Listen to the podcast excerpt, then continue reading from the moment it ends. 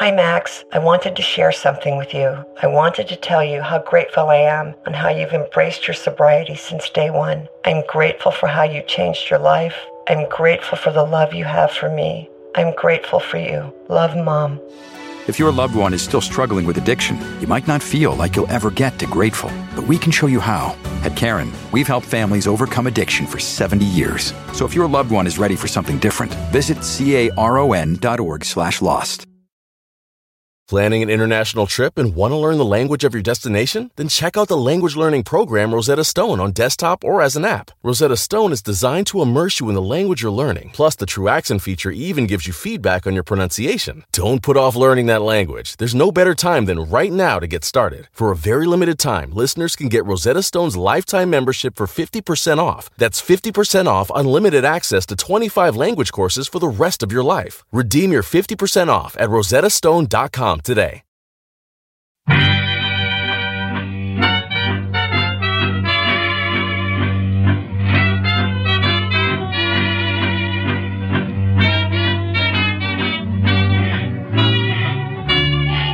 Brett McKay here, and welcome to another edition of the Art of Manliness podcast. Well, the ability to grow a beard is what separates boys from men, and except for a few rare instances of bearded ladies, men from women. Because it's a uniquely masculine feature, facial hair has played an important role in forming our ideas about manhood. Today on the show, I talk to a cultural historian who specializes in the history of facial hair to discuss the cultural, political, and religious implications of the beard. His name is Christopher Oldstone Moore, and in his book of Beards and Men, he takes readers on a tour through the history of facial hair, starting with cavemen and going all the way to the hipster beard of the 21st century century. We begin our conversation talking about why male humans grow beards in the first place, and then take a look at the spiritual and political significance of beards and shaving, beginning with the ancient Sumerians and going all the way through medieval Europeans. We then discuss why the Greeks were big on beards until Alexander the Great, and why the ancient Romans were barefaced until the days of the early empire. We also discuss Jesus' beard, and why many early Christians actually depicted him as being clean shaven. We end our conversation talking about the great beard of the 19th century, why clean shavenness took precedence in the 20th century, and no, it's not because of the military's use of gas masks, and the cultural meanings of facial hair today. Whether you're bearded or barefaced, this podcast is going to leave you with lots of insights about the hair that grows on your masculine mug. After the show is over, check out the show notes at aom.is slash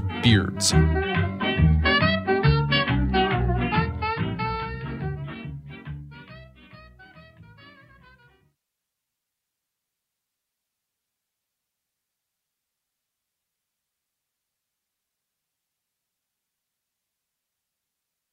Christopher Oldstone Moore, welcome to the show.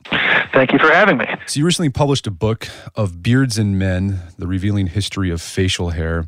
You're a professor of Western civilization, and it says in your CV that you have a focus on facial hair and its intersection with the changing ideas of masculinity.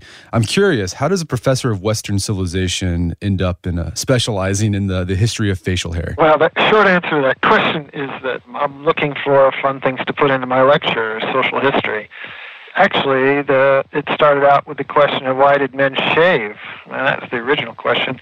And I was thinking about the Romans in the classical period of Julius Caesar and so forth and all their busts of well-shaven men. And I thought, when did that start? How did that get going? And is that a Roman thing?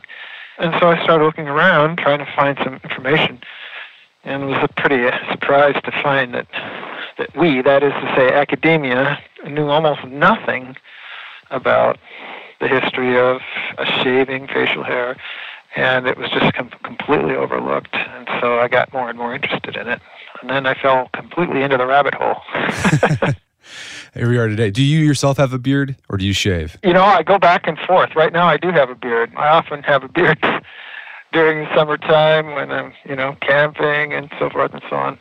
And sometimes I shave it off. I guess I'm, I'm indecisive. In, in my book, I have a picture of both me, bearded and not bearded, but it also reflects history. That's the way history has worked too. So let's talk about the question why do humans have beards in the first place? Because you point out other primates don't have copious amounts of facial hair like we do. Do biologists have an idea why humans evolved to have facial hair? Well, it's a great conundrum, and it's been debated for decades.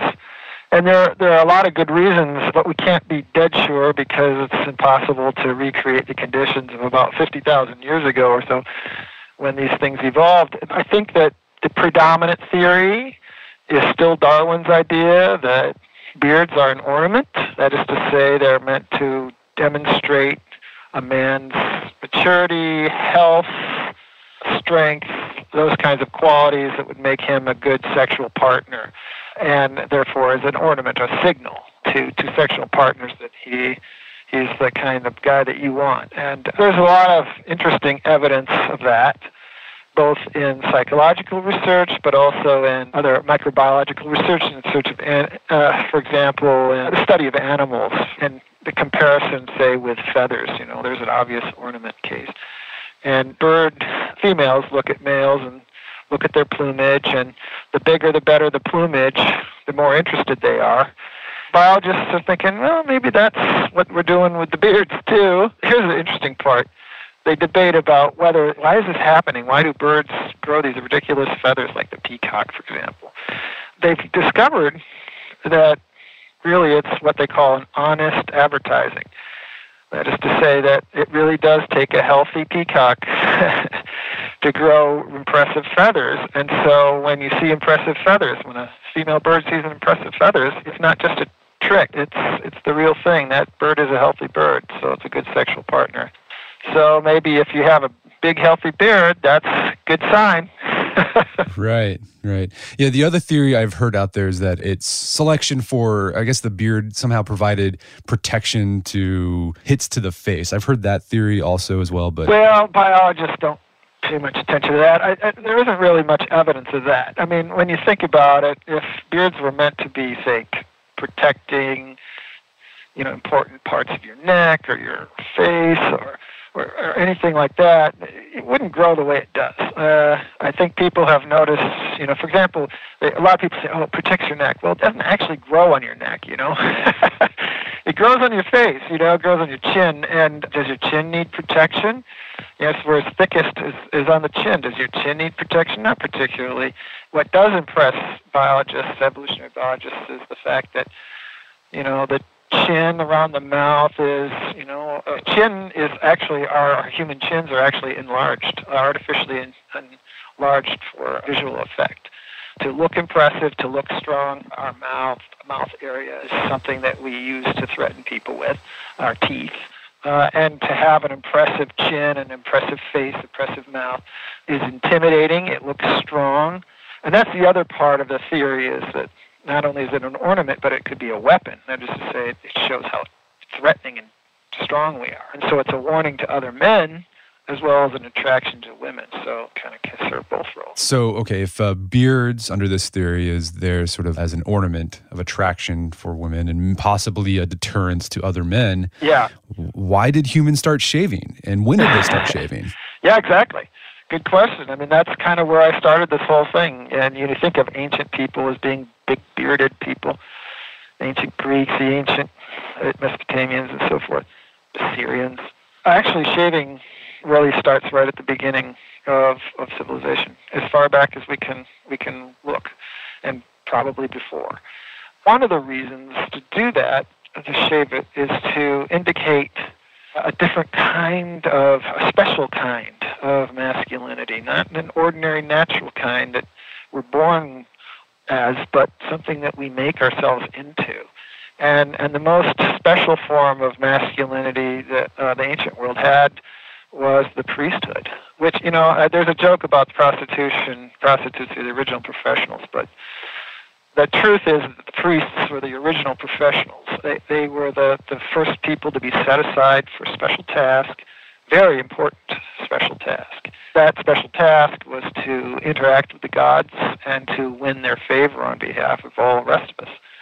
And it's very important, took special preparation and training and skills. And so as part of that separation and preparation, they developed this idea of, of shaving. Now, I think it's pretty clear that it, it, one has to bear in mind that these early priests, and we're going back, you know, 5,000 years ago, these early priests in Mesopotamia and Egypt, they shaved their entire bodies, not just their faces.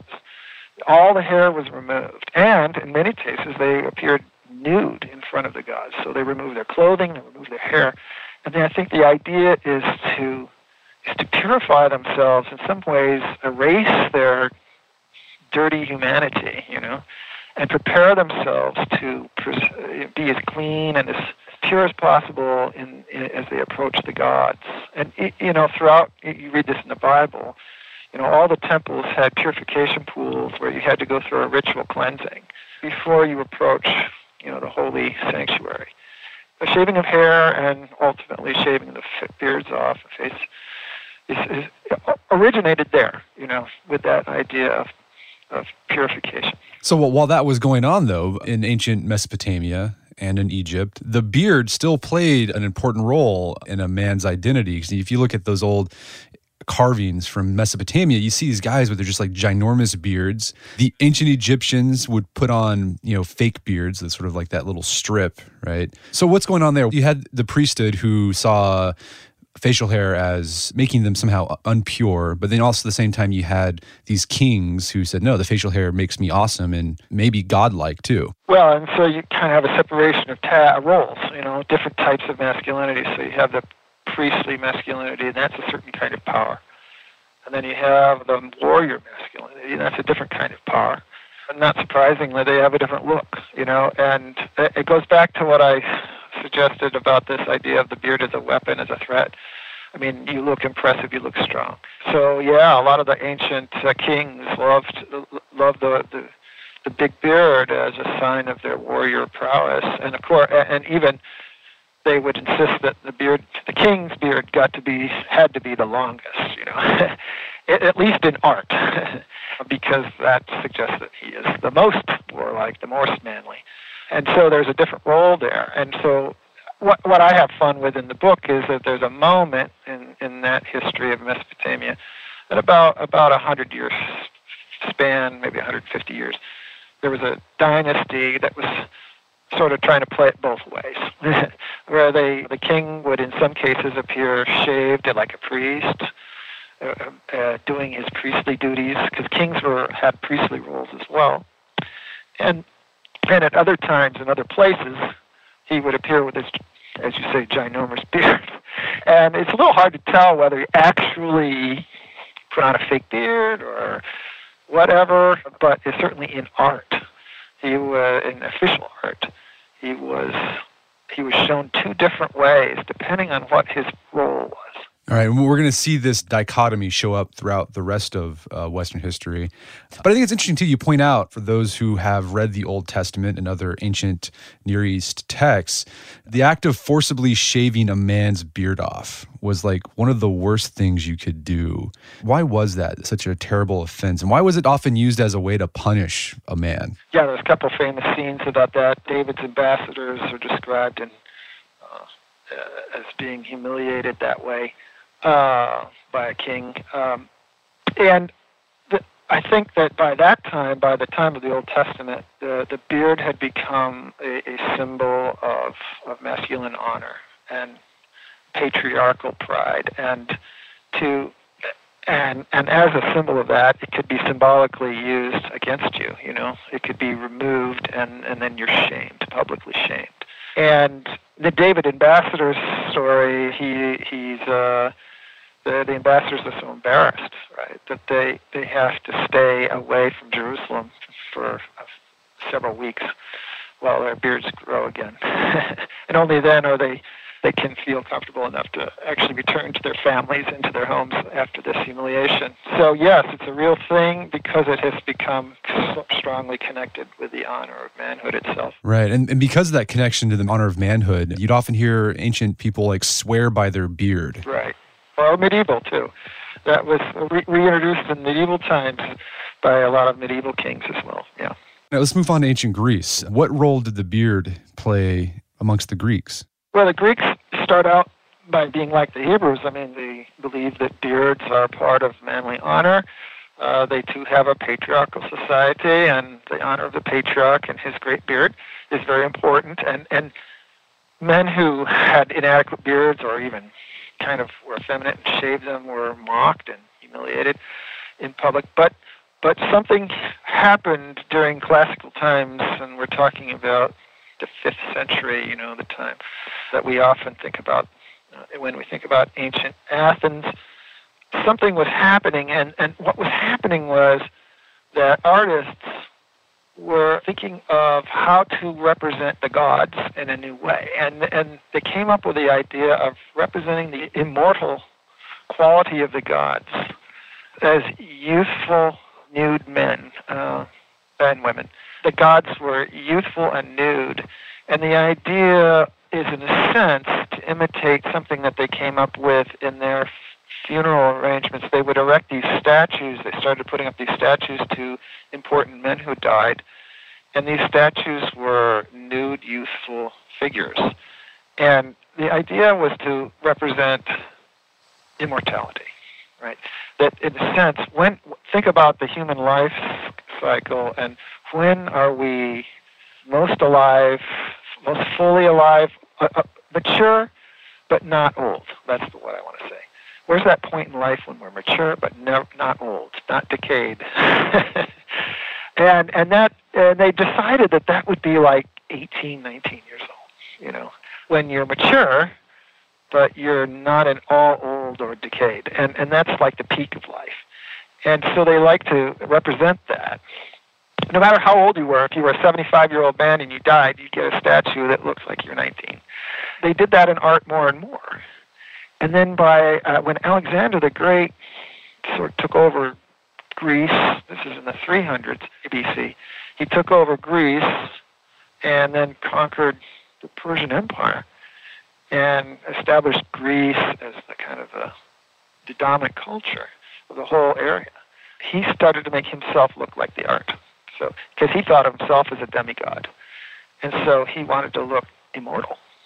And so, luckily, he was young. He was very young. But he, he shaved his beard, unlike his father and unlike the other Greeks at the time, uh, to, to look like a, like a god. And, and then everyone thought, oh, yeah, that's a great look. and, and then, you know, the Greeks, the Hellenistic era, the, the Greeks after that, all the respectable men shaved. And then barbers the whole profession of barbering took off, and, and, then the Romans picked it up later when they adopted Greek ways. And so that's that answers my question that I had originally: is why did the Romans shave? Well, they shaved because the Greeks shaved. Why did the Greeks shave? They shaved because Alexander the Great wanted to look like a god. and so it all goes back to that dichotomy of facial hair being sort of earthy, natural man, no facial hair being divine. Exactly. Yeah, and there's your divide again. It's similar to what was going on earlier, where the shaving offers you a to, represents a different kind of masculinity that's beyond the natural you know. It's refined, it's, it's special, it's extraordinary. You know, it's interesting that dichotomy. I think whenever the people depicted Achilles, he was often without a beard. Later. Right. Later. Earlier he had a beard in art, and then later he didn't. Yeah. But uh, the exception with the gods of no facial hair, Zeus was often portrayed with the beard still, right? Right. Yeah. Zeus is probably the only guy who who kept his beard throughout. I mean, it just even even, even the Greeks couldn't imagine Zeus without a beard. Uh, but uh, the funny one that I I like to think about is, is Heracles or Hercules. Now here's the He-Man of ancient Greece, the ultimate He-Man, and he was a demigod, by the way. He he was half god, half human. So you know, it, it was fun to watch him transition in art because here's the ultimate He-Man. So he keeps his beard a lot longer than the other gods, like uh, or demigods like Achilles. But even he loses his beard by Alexander's time. Even Hercules, the He-Man of ancient Greece, is beardless. beardless. All right. Continue on with the Romans. You see a lot of the busts of the ancient Romans. Most of the emperors clean shaven. But then there was Hadrian, and he decided, I'm going to start growing a beard. So why did he start growing a beard? What was going on there? Yeah, that's what I call the first beard movement. So we have 400 years of shaving, where shaving is expected by men of power. And then after 400 years, Hadrian changes his mind and changes everyone else's mind as well and starts a movement towards beards. And he's inspired by the philosophers, uh, particularly the Stoics.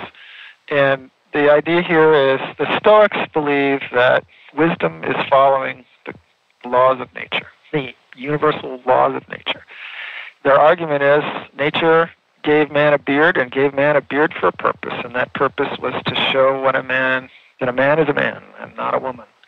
And if you shave off your beard, what are you trying to do? Are you trying to become a woman? What is that? You know, and Hadrian was one of these Roman generals and emperor who loved Greek learning and really took philosophy very seriously and studied personally with some of the top philosophers. No doubt he he, he had these lectures, you know, heard these lectures and about beards and said, you know what, that's right, you know. I'm a, I'm a man of wisdom. I'm going to follow the universal laws of nature, and I want to model that for the rest of my society. And so he proudly returns to Rome from Greece, you know, with a beard and then when it becomes emperor, that that's it. You know, that sets the tone. Yeah, you start seeing uh, emperor like Marcus Aurelius had a beard, and he was also a Stoic, right. Stoic philosopher. Let's talk about one of the most famous bearded men in history, who was around the time of Romans. It's Jesus, Jesus of Nazareth. Today, you know, Jesus portrayed as having a beard all the time. That's what we we think when we think Jesus, but you you show that that wasn't always the case during the history of Christianity. So can you talk about the beardiness and non-beardiness of Jesus throughout the early days of Christianity? Well, what we sometimes forget is that the early Christians lived in the Roman Empire in the period that I, we were just talking about, and for a lot of that time. Well, I'll have to say that here's here's what I got to start with. After Hadrian's time, shaving comes back in the late Roman Empire and shaving comes back because there's a sort of a revival of the old style as they try to keep their empire together and the old style, you know, Caesar and Augustus and so forth. Um, and so shaving is back, if you will. In that time when Christianity is really taking off in the Roman world, and these so so the early Christians are Romans. They might be Greek speaking, but they're Roman citizens, and and their imagery, you know, when they create art and when they imagine Jesus as the Savior, they connect him quite naturally with images that they have in their classical culture. Images of Hermes, the shepherd god. So Jesus is the shepherd, the good shepherd. So they think of Hermes, and Hermes is this always represented as this young, beardless man. You know? Or they think of him as Apollo, you know, the god of wisdom and uh, or, or so forth. And so they have all these images of these youthful, beardless, you know, immortals. And and for hundreds of years they presented Jesus in, in art that way because that's the visual imagery that they had. It wasn't until really after the fall of the Roman Empire and the fading away of these old classical ideas and images that Jesus then is reimagined as, as a bearded man. And it's true that Jesus was almost certainly bearded in real life, but that isn't why we depict him as bearded. We, we depict him as bearded because we developed a, a kind of artistic iconography. By the way, Jesus always has long hair. Did you ever wonder about that? Why does Jesus always have this long, flowing hair, you know, as well as that beard, which is, and that's that was just part of the the iconography uh, of how his image was developed in the early Middle Ages. It's a holdover, by the way. It's a holdover from classical times when long flowing hair was considered to be, you know, part of your youthful vitality. It's interesting. And you also point out in these early depictions, you know, later on when they're transition from that classical youthful notion of Jesus, divine Jesus to, you know, the bearded Jesus, there was there'd be artwork where there would be a bearded Jesus and a non-bearded Jesus portrayed in the same scene. As this iconography is morphing and people are experimenting, you know, what, what could, how could we do this? You know, what and so there was actually a period there where they were had both going at the same time, and even an artist would be using both. So they would typically use the beardless Jesus as the Jesus that you know was on earth and traveling around and teaching and gathering disciples and performing miracles. And then uh, use the bearded Jesus to represent the, that special last time of his life, you know, the entry into Jerusalem, the passion, the death, and resurrection there really is two Jesuses when you think about it. There's, you know, the, the Jesus, the teacher, the miracle worker, and then there's the Jesus of the passion and the resurrection. And they would sometimes say, well, we could we could kind of think of him as looking different for those different times. And and that got me thinking that what what they what artists were really going for is they were creating contrast. So when Jesus is on earth among ordinary bearded men, he's beardless to represent how different he is. He's the divine figure on earth. He's like an angel who has descended from heaven among men.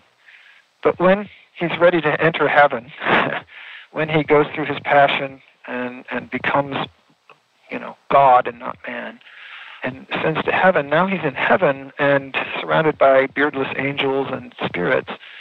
And here he's now depicted more typically as having a beard. And I think that's, again, the contrast, so that we're reminded that although he's in heaven and he's God, he's also a man, and he has a beard. And he's not an angel.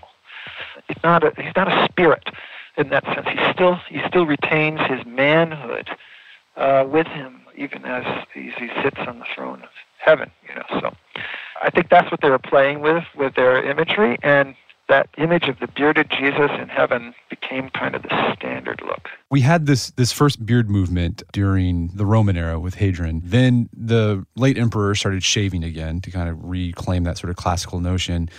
What happened after the fall of the Roman Empire and as we entered into the Middle Ages? Did the, the clean shaven look continue? Well, it, it did. There was a bit of a breakdown, as you imagine, in, in, in culture and civilization. Uh, what what the uh, the church the church, you know, was mostly Roman and Latin speaking. The church leaders tried to limit the growth of hair. They they, they really enforced short hair, you know, short cropped hair, because the the new German barbarians that had taken over all around Western Europe uh, were notoriously long-haired and long-bearded.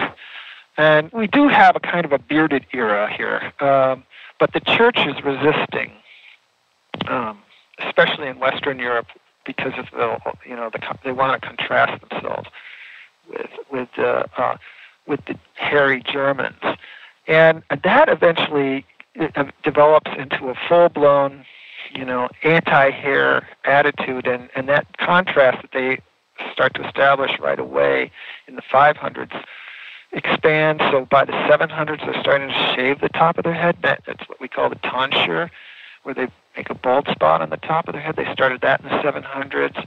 And then the monks started shaving their faces as well as shaving the top of their heads. And then that eventually was adopted by the priesthood as a whole. And by the 10th, by the, the 10th and 11th centuries, so you're getting into more in the middle of the Middle Ages, you have a really strong contrast between uh, clergy and laity.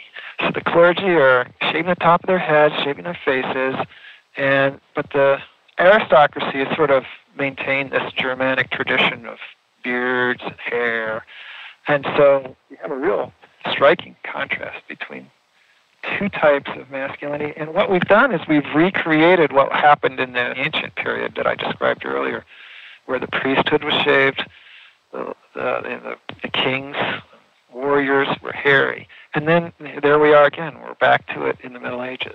And in fact, so much so that the church built it into canon law. That is to say, by by the ten, uh, the 11th century, it was part of canon law. You could actually, if you were a priest and you refused to shave your face, you would be excommunicated, thrown out of the church. So they were pretty serious about it. But what was funny, you point this out too, is you had the kings, the aristocracy held onto their beards for their pagan beards, right? And then the priests shaving. But the kings would often make fun of the priests as sort of like, you guys are womanly because you don't have a beard.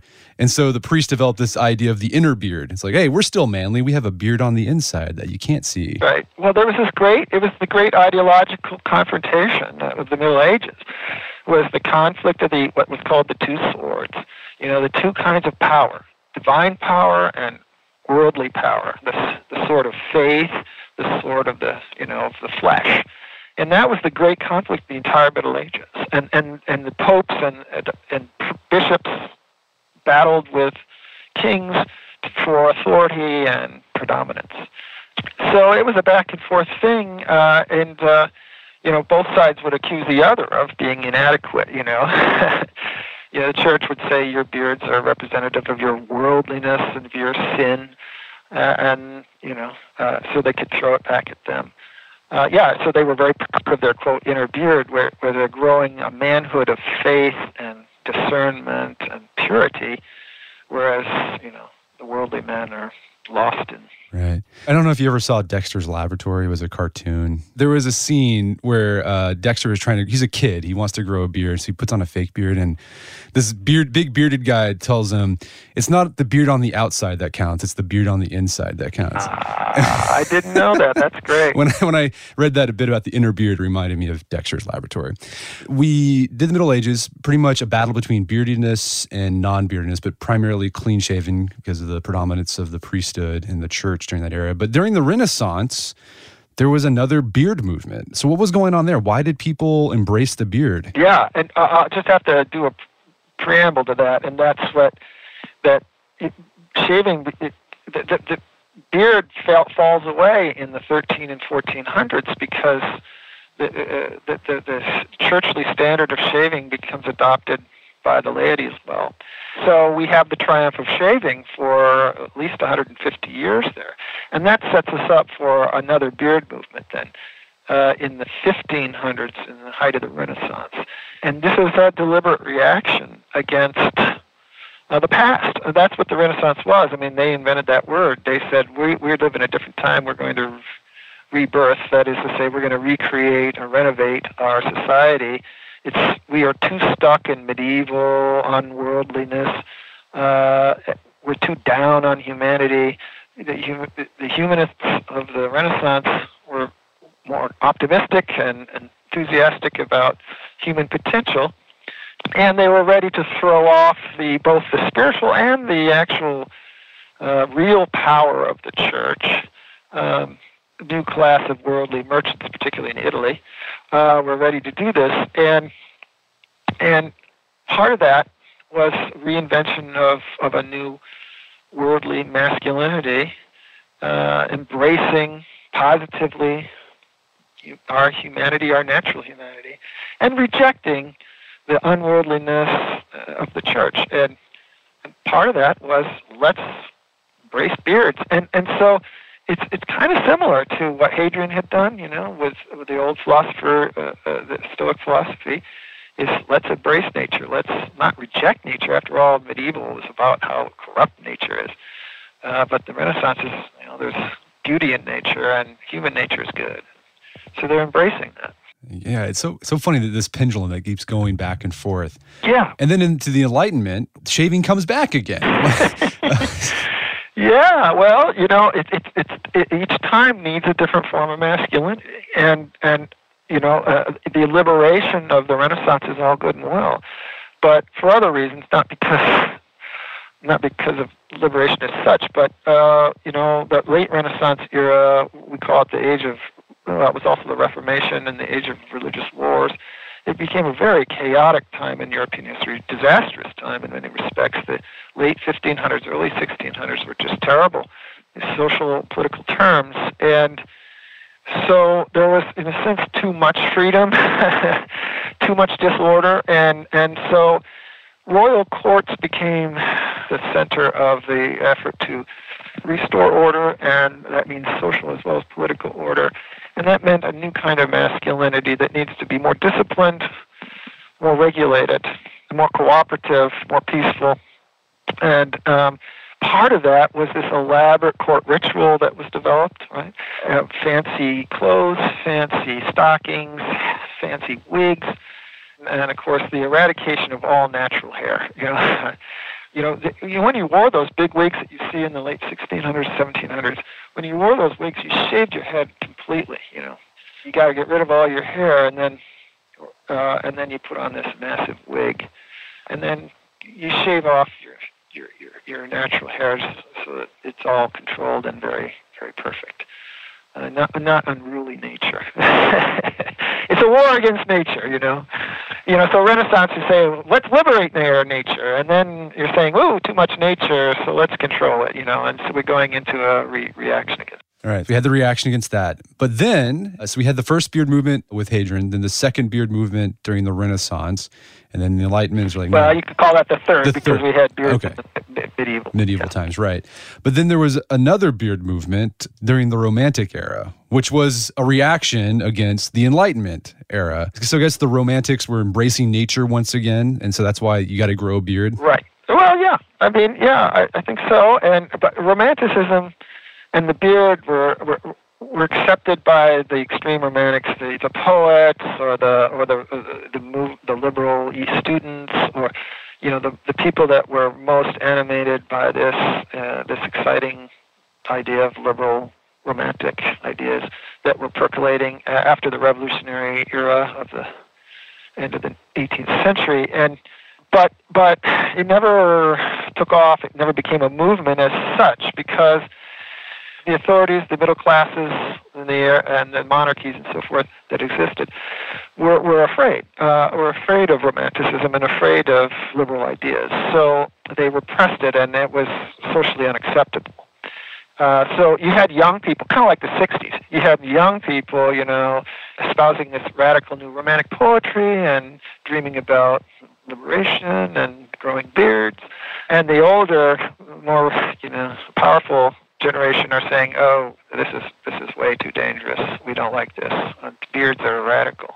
If you watch Les Miserables, you know, or you read Les Miserables, you'll see, you know, the young men. There is discussion about the young men wearing beards and how awful it is, and then and then, uh, but what happens is that there are a bunch of liberal revolutions led by romantic bearded young men in 1848 or throughout Europe, France, Germany, Italy, but all those revolutions, uh, if you can imagine, like the 1960s youth actually tried to overthrow the government, you know, it collapsed because they were disorganized and and and didn't have any leaders.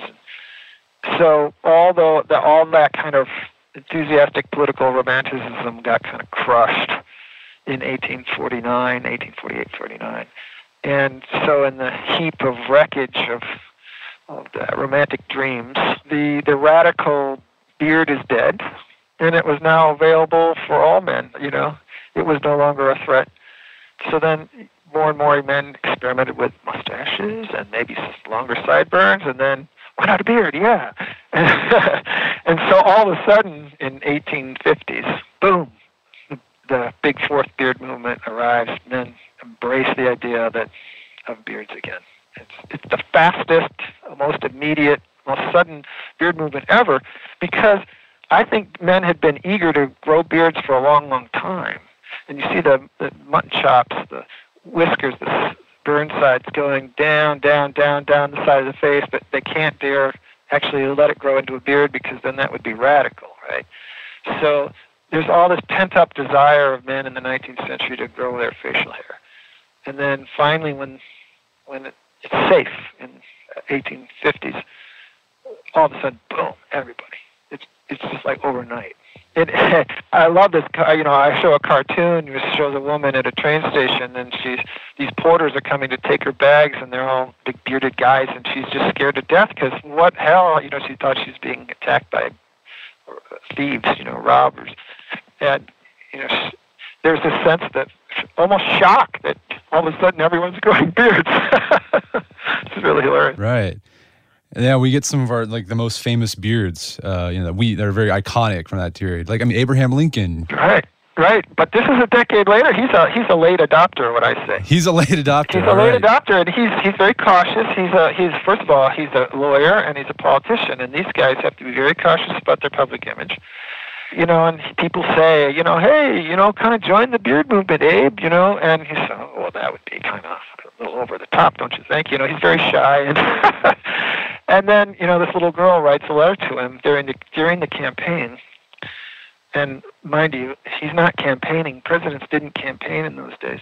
He stayed at home, but uh, letters come to him, and letter comes from a girl, and and, and they, she says, I saw your picture, your campaign picture and we all agree that you're you would look so much better with a beard. You have such a thin face, and uh, and you know, he he he ponders this, and he says, "Well, I think it would be affectation if I grew a beard now," and and that's what he says to her. And then, but but he does, in fact, grow his beard right then and there while he's sitting home and while the election's going on, so that when finally, when he re- emerges after the election and takes the train to Washington, he's a bearded man. And uh, he stops in northern New York where that girl lived and asks for her by name to come up to him she came to see him, and he said to her, "You know, look, I followed your advice." there you go. The rest was history. So we, we've been talking about beards, but what of the mustache? It's like not a full beard. Um, so it's kind of like a, a compromise. Is there any cultural significance of the mustache throughout Western history? Yeah, well, the mustache has a long, long history with aristocracy and therefore the military. I think the most convenient thing, the most important thing that developed was in the in the in that romantic era that I talked about, in the Napoleonic Wars, at the very beginning of the 19th century. Um, Napoleon's army and the other armies, like the Prussians and the British, that, that, that were fighting in the Napoleonic Wars, the Austrians certainly, adopted um, a style which they thought was pretty awesome. It was called. It, it was a, it was modeled on the look of the uh, the Hungarian hussars. These are Hungarian cavalrymen who were part of the Austrian army. Ultimately, they had this awesome look that comes from their history. Uh, uh, they had these big bearskin caps. Uh, they had these leopard pelt saddles. They had ribbons and embroidery. They were colorful. They were dramatic. They had a, a curved saber sword. They had, and then they had this big black mustache and the whole look was just awesome. It was original shock and awe, you know. And these cavalrymen would come charging at you, and you just like run, you know, just the sight of them. That was the idea. Then the European armies adopted this because it was so awesome. And this is because of the Napoleonic Wars. So by the end of the Napoleonic Wars, by 1815, you know, all the European cavalrymen are looking like that, and they the, the army is regulating and drawing up new costume regulations or uniform regulations to adopt to this. And then more units want to do it. You know, they say, "Wow, this is this is fantastic. We want to look good too." and so it spreads to the other officer corps. You know, and by the middle of the 19th century, um, now all all military units are excited about this, and and more and more units are permitted. And by the middle of the 19th century, it's actually become regulation in most European armies that all all officers and even all enlisted men have to have a mustache as you know part of their military look. And it's a regulation.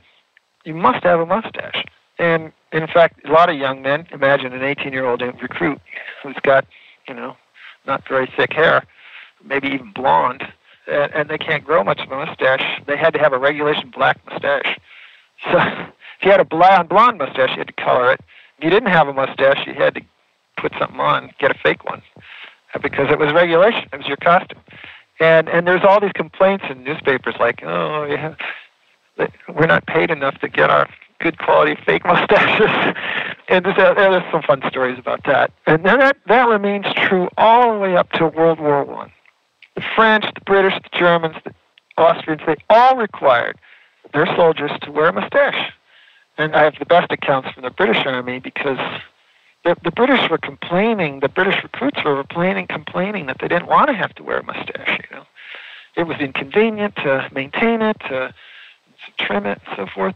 And and now uh, what happened was that during the uh, during the First World War, the British had to go to the draft, 1816, uh, 1916. And when they instituted the draft, they realized they had a morale problem because a lot of the young recruits didn't have mustaches and didn't want to grow them, and it wasn't fashionable at the time. It wasn't their image. They didn't like it, and and so the the army was they actually had a court martial. They started they started court martialing men for not having mustaches, and and then and then the higher office, uh, officials started to rethink this. To think, is this really worth our time to court martial men for not having mustaches when we're asking them basically to be cannon fodder on the Western Front. And so they they re-examined, reevaluated, and rescinded the order uh, right in the middle of the war because, you know, court-martialing was not worthwhile. It coincides with the use of uh, gas masks, and so we, we tend to think that it's gas masks that made, you know, the shaving made mustaches go away But that's not true. You can fit a gas mask around a short mustache anyway. The, it was more an issue of morale. Right. So yeah, that, that this begins the 20th century, the movement away from beards, from facial hair, and we entered like this age of clean shavenness that we still see today. Yeah, well, there, there are a bunch of reasons that kind of conspire a perfect storm at the beginning of the 20th century to, to make this happen. We're already moving away from beards. The younger generation wants a slicker look, and, and mustaches are actually the really the look for a lot of the late 19, uh, 1880s, 1890s. And that by the turn of the century, though, as my story about World War One tells you, mustaches were going out of favor. And there's a perfect storm. One of the factors is is the new interest in, in cleanliness. Uh, it was there now understood that disease was caused by microbes, little bugs, you know, and these little microbes, and they they just figured out actually you know live in hair, and they did you know they could use the microscope for the first time. They look at hair, and oh my God, there's all these microbes on it, you know, and and now hair is scientifically dirty, you know, diseased. And so hair, removing hair is, is tantamount to cleanliness. So that's that's one thing. Another thing is that this is the age of bodybuilding. Guys like Eugene Sandow are coming along and, and, and, and introducing this idea of muscle building and bodybuilding. And that becomes a new way to display masculinity, youth, toughness, and vitality. And Eugene Sandow is one of those. He's he realizes right away, you know, if you if you shave your body, you know, you shave your chest and back and so forth, your musculature comes out more cleanly, and and so it's muscles versus hair here, and if you're going for the muscles, you're going to try to remove the hair, and uh, although Sandow had a short mustache like an aristocratic man of his day, eventually, you know, the idea of the clean shaven, smooth, muscular, uh, athletic look is, is taking over. And the third thing is that we're entering the age of corporate employment, and corporations want their employees to represent the company well and look professional and orderly and disciplined. And so we're having a, kind of new regulation society that's not unlike what I talked about with the courts back in the 17th and 18th centuries, where we want discipline as our primary discipline and reliability, as well as cleanliness, as as the as our primary attributes of a of a good man and a good employee.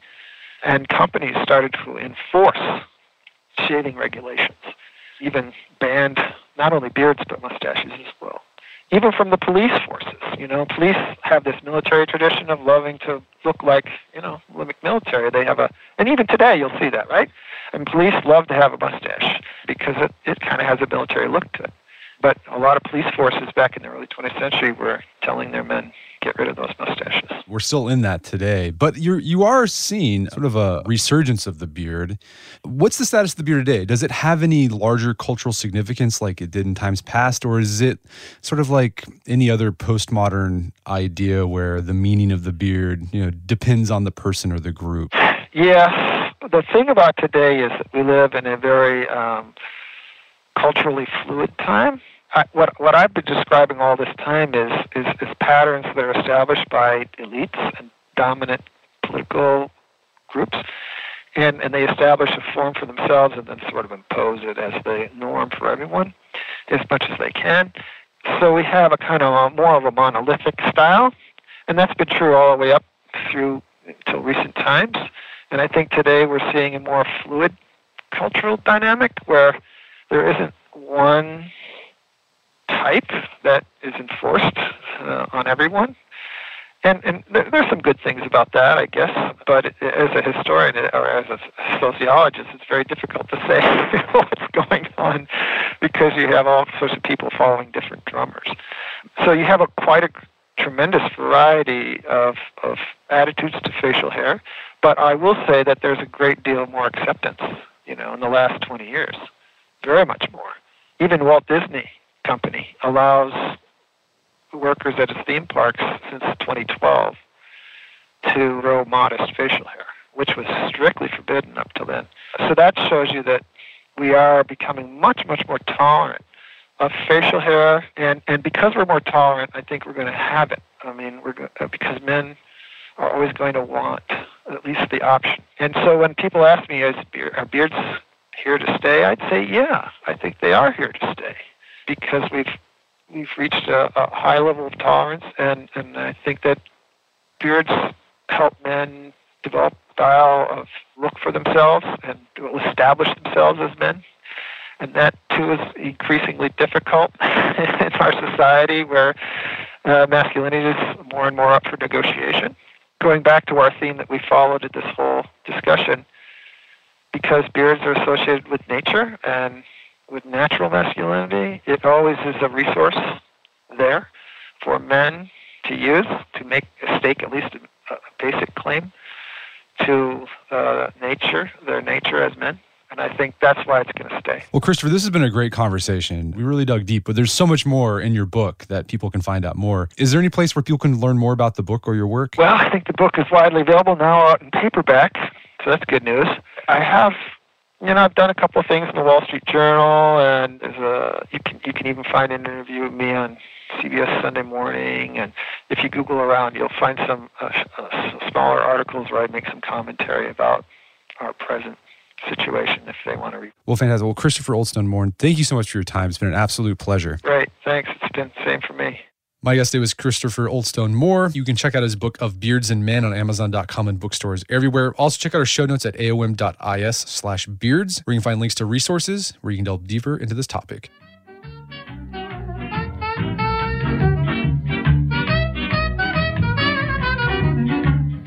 Well, that wraps up another edition of the Art of Manliness podcast. For more manly tips and advice, make sure to check out the Art of Manliness website at artofmanliness.com. If you enjoy this show, have gotten something out of it, I'd appreciate it if you take a minute to give us a review on iTunes or Stitcher. Helps us out a lot. As always, thank you for your continued support. Until next time, this is Brett McKay telling you to stay manly.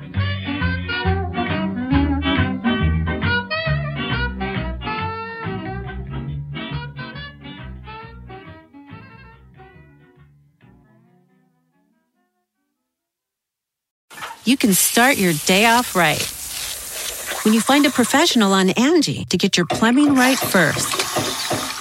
Connect with skilled professionals to get all your home projects done well. Visit Angie.com. You can do this when you Angie that.